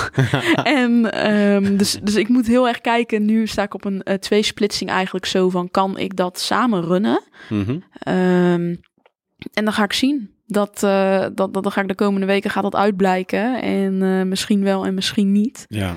Ehm, maar dat, dat vind ik het leuke van ondernemen. Want ik zie heel veel ondernemers die hebben een supergoed idee. En die eh, wachten totdat het perfect is. En die gooien het de wereld niet in. Terwijl ik heb zoveel, ja, ik gooi gewoon alles de wereld in. En ik zie wel wat er terugkomt. Ja. Dus, Ja. dus dat is eigenlijk, dat zijn mijn bezigheden voor nu. Dat, ehm, ja, dat ik eigenlijk echt van, van het communicatiegedeelte afstap. Mhm. Eh, wat ik al zeg, als mensen me ervoor benaderen, vind ik het hartstikke leuk om te doen. Dat ik echt meer naar het eh, creatieve, eh, naar de creatieve ontwikkeling wil. Van mijn eigen platform, mijn eigen merk, om het zo maar te zeggen. En dat is eh Sane Nick. Ja, ja, ja. Oké. Dat, dat is zeg maar mijn personal brand waar ik aan bouw. En, eh, En, en wat, wat is de visie, missie, achtige... Als je ehm, zegt Sane Nick, dan... Dat is eigenlijk voor mij gewoon alle informatie beschikbaar stellen die je als mens eh, extern kan krijgen om intrinsiek gemotiveerd te raken en intrinsiek te groeien. En ik geloof heel erg dat wij echt wereldwijd gezien in een hele bewustwordingsontwikkeling zitten. Mhm. En ik wil daar gewoon op mijn beste manier aan bijdragen. Mooi. Ja, dat, dat is eigenlijk eh, mijn, dat doe je eigenlijk mijn ehm, missie. ehm, door te schrijven. Ja, Eh, ik zie je heel veel vloggen. Op Ja, Instagram ben je ja. heel erg eh, actief. ja, ja, Volgens mij echt dagelijks dat je wel iets deelt over wat je gelezen hebt. absoluut. over wat je ervaren hebt, Ja. et cetera. Ja. Ehm, hoort daar ook bij dat je wel gewoon als spreker af en toe vanuit CNIC eh ingehuurd wordt en dan Ja. je verhaal op de bühne gaat doen? Ja, dat, dat ik mijn eigen verhaal kon vertellen. Of dat, eh, dat ik... eh, ik heb laatst een lezing ontwikkeld. Acht tips voor duurzaam geluk. Vond ik heel leuk. Ja. Ehm, en nu wil ik wat meer die onderwerpen ook in. Zo van, ik vind mijn eigen verhaal nog steeds heel leuk om te delen. Alleen dat is natuurlijk, daar bouw ik al een jaar aan. En ik wil het nog steeds komen vertellen. Mhm. Alleen ik wil nu wat meer dieper op bepaalde dingen ingaan. En ehm, ik werd via CNIC sowieso al als spreker geboekt. Dus dat blijf ik sowieso doen. Ja. En ehm, ja, ik ga zien of, eh, of, of ik dat sprekersbureau eh, door ga zetten. Of dat ik het toch een andere vorm ga geven. Maar dat, Ja. dat vind ik leuk aan ondernemen.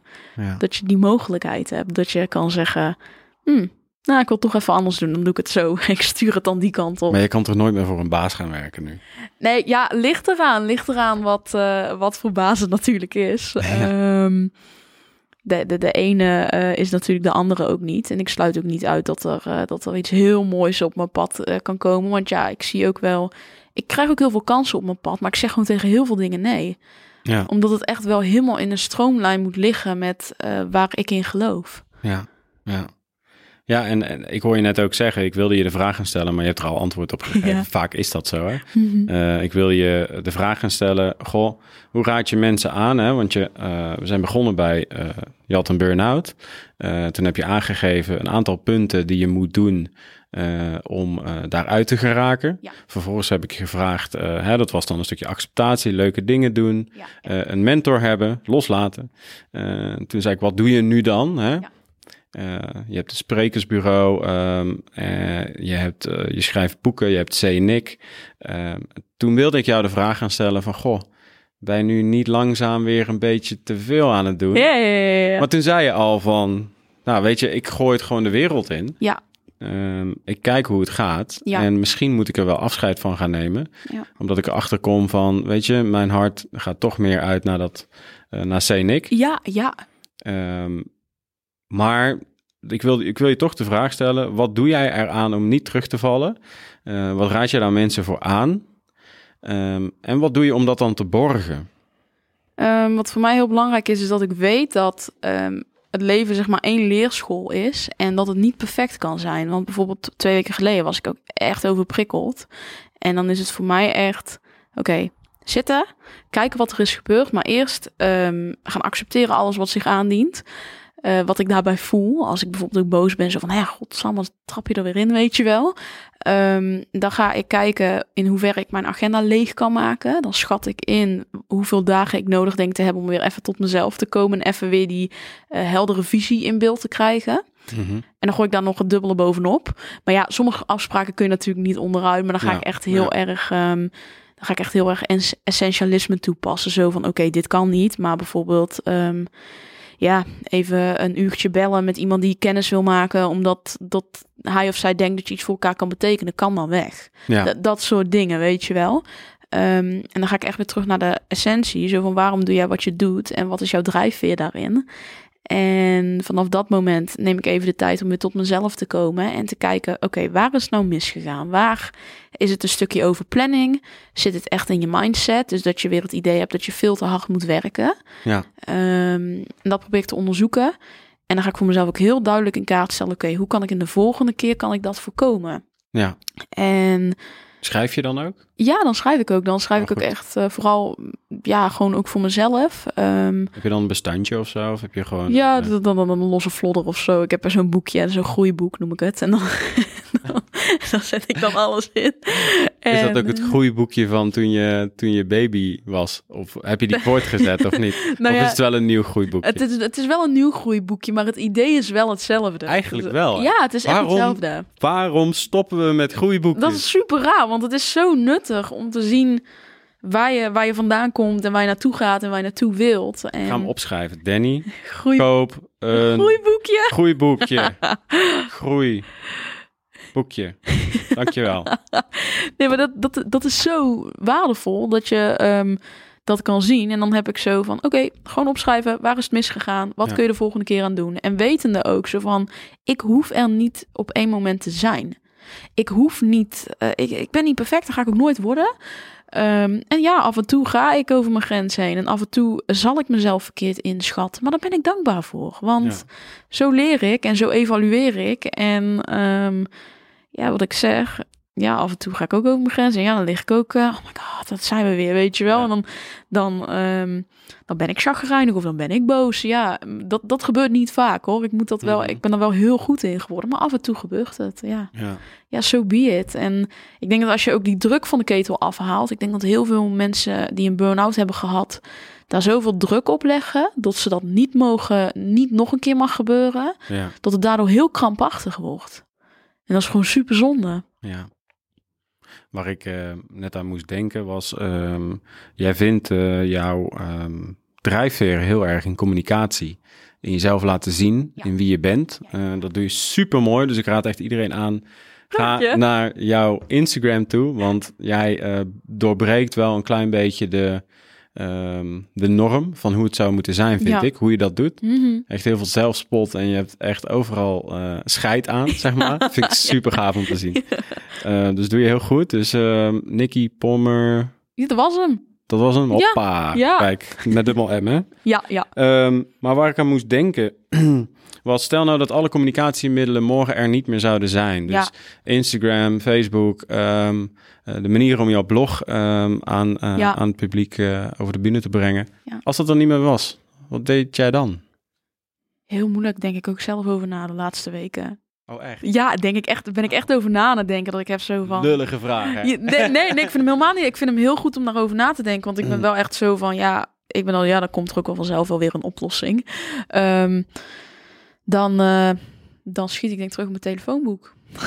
ja, ik heb geen telefoonboek, maar dan, dan Ken jij dat überhaupt nog? ja, dat ken ik wel. Sorry. nee, dat is een beetje lullig. ik vind hem leuk. Ehm, nee, dan zou, dan zou ik het echt veel meer ehm, op offline contact eh, weer overgaan, denk ik. Ja, dat is toch de bühne op waarschijnlijk. Ja, Eh, de bühne, echte, ook, de ja, echte de bühne op. En dan, kijk, ik merk nu dat ik de aanvragen die ik krijg, krijg ik echt via social media. Mhm. Ehm, ja, via mijn website dan, maar die komen weer terecht via social media. Ehm, en ik heb inmiddels op zich wel een netwerk, maar dan zou ik mensen zelf moeten gaan bellen. Zo van, hey, hebben jullie nog een spreker nodig? Dus dat, dat is niet echt iets wat ik ambieer. Dus ik ben blij. Ja. Maar eh, ja, daar denk ik ook over na. Dat is ook heel interessant, want we zitten natuurlijk zo online. Ja, Alleen, eh, ja, absoluut. En ik vind eh, online een heel mooi platform. Alleen, ik werk ook gewoon aan mijn offline contacten. goed zo. Ja, dat vind ik heel belangrijk. En zodra iemand van online komt, probeer ik dat altijd om te zetten naar een offline contact. Dus altijd of een mail of een nummer of even een Ja. kennismaking. Want zo blijf je wel in mensen hun gedachten hangen. Bij ons is het ook gelukt. Ja, precies. Middels deze podcast. Precies. Dit is trouwens, dit is echt. Dit is geen Zoom of Skype. Dit is, hè? Ja, ja, ja. Hey, en ehm, ehm, je zegt dus eigenlijk, eh, ehm, om niet terug te vallen, blijf naar die kern gaan. Ja. Heb jij ook bepaalde waarden dan die jij, een x-aantal waarden die voor jou heel belangrijk zijn, dat op het moment dat je over je grenzen gegaan bent, dat je denkt van, wat voor mij belangrijk is, is dit, dat, zus en zo. Ehm, wat voor mij heel belangrijk is, is dat ik altijd wel vind zo van, oké, kan ik hier wel groei uithalen? Want ehm, kijk, het is natuurlijk heel goed dat ik, ehm, dat ik leer door te doen. Ja. Maar ik heb wel zo van, ja, het heeft geen zin als je het volgende keer nog een keer doet. Ja, Want dan blijf je jezelf ook in, de, in, je- in je staart bijten. Dus eh, heel belangrijk zo van, dat is ook vaak mijn eerste vraag. Oké, wat kan ik de volgende keer anders doen? Wat voor mij ook heel belangrijk is, is dat ik echt in mijn hoofd blijf houden. Dat het gewoon moeiteloos gaat. Dat het in een flow is. Dat ik het verdien Mhm. om gelukkig te zijn. Dat ik het verdien om eh, ehm, succes te hebben. Of in ieder geval, nou, succes vind ik nog niet eens. Dat vind ik nog niet de belangrijkste factor. Maar dat ik ehm, op de meest ehm, waardevolle manier mezelf kan zijn. En daarmee iets voor een ander kan betekenen.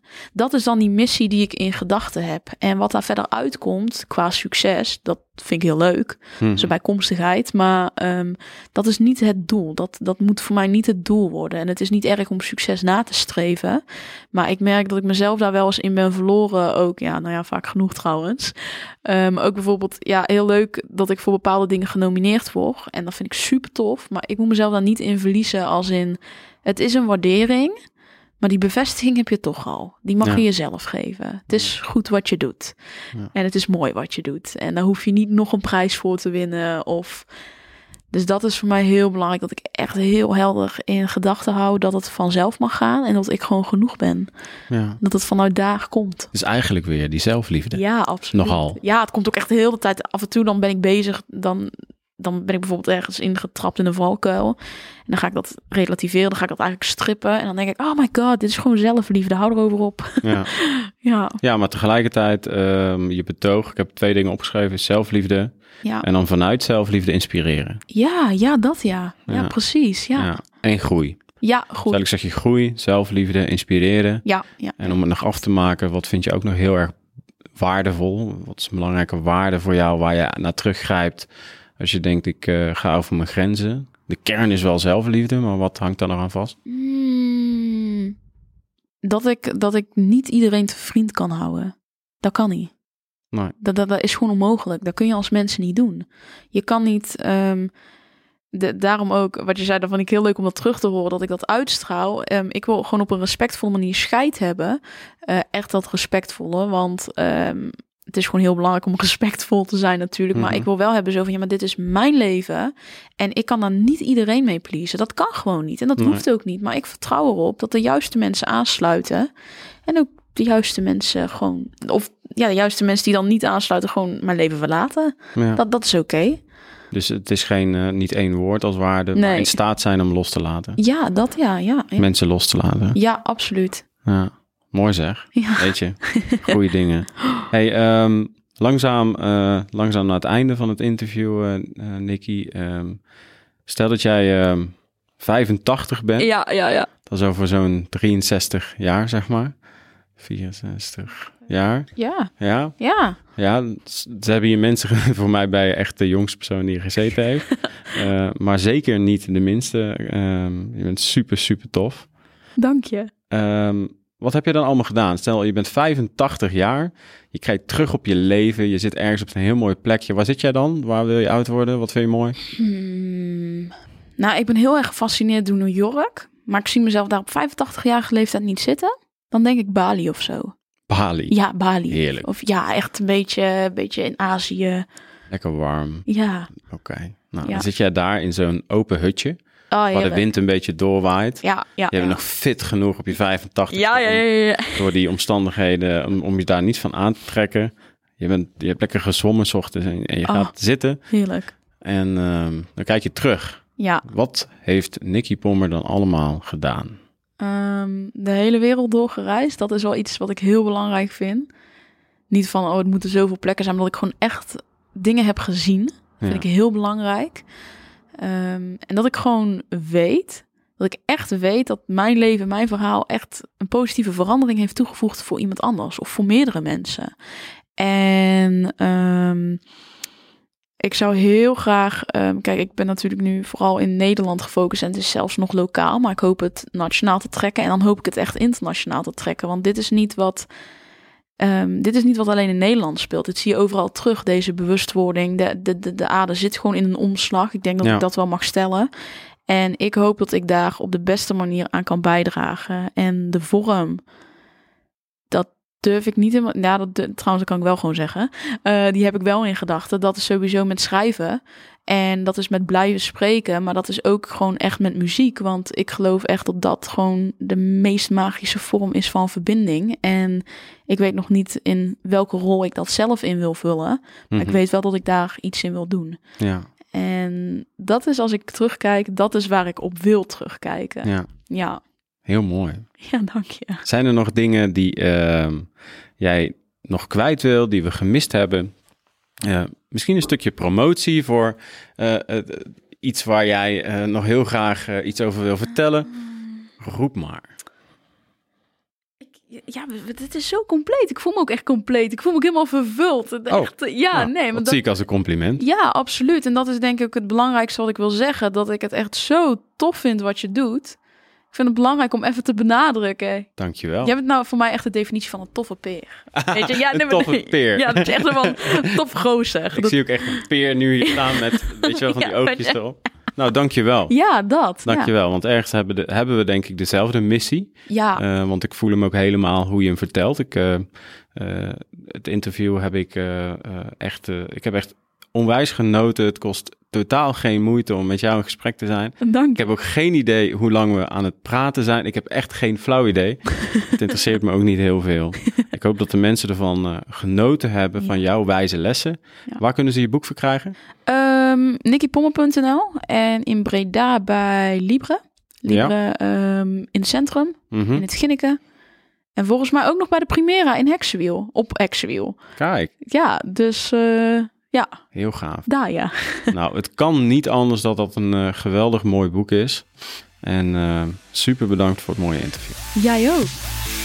Deze podcast wordt mogelijk gemaakt door Gulliver Trainingen, Link Fotografie, Meerte Koppelaar Identity en Brand Design en Root Media. Dit is de Ongekend Talent Podcast.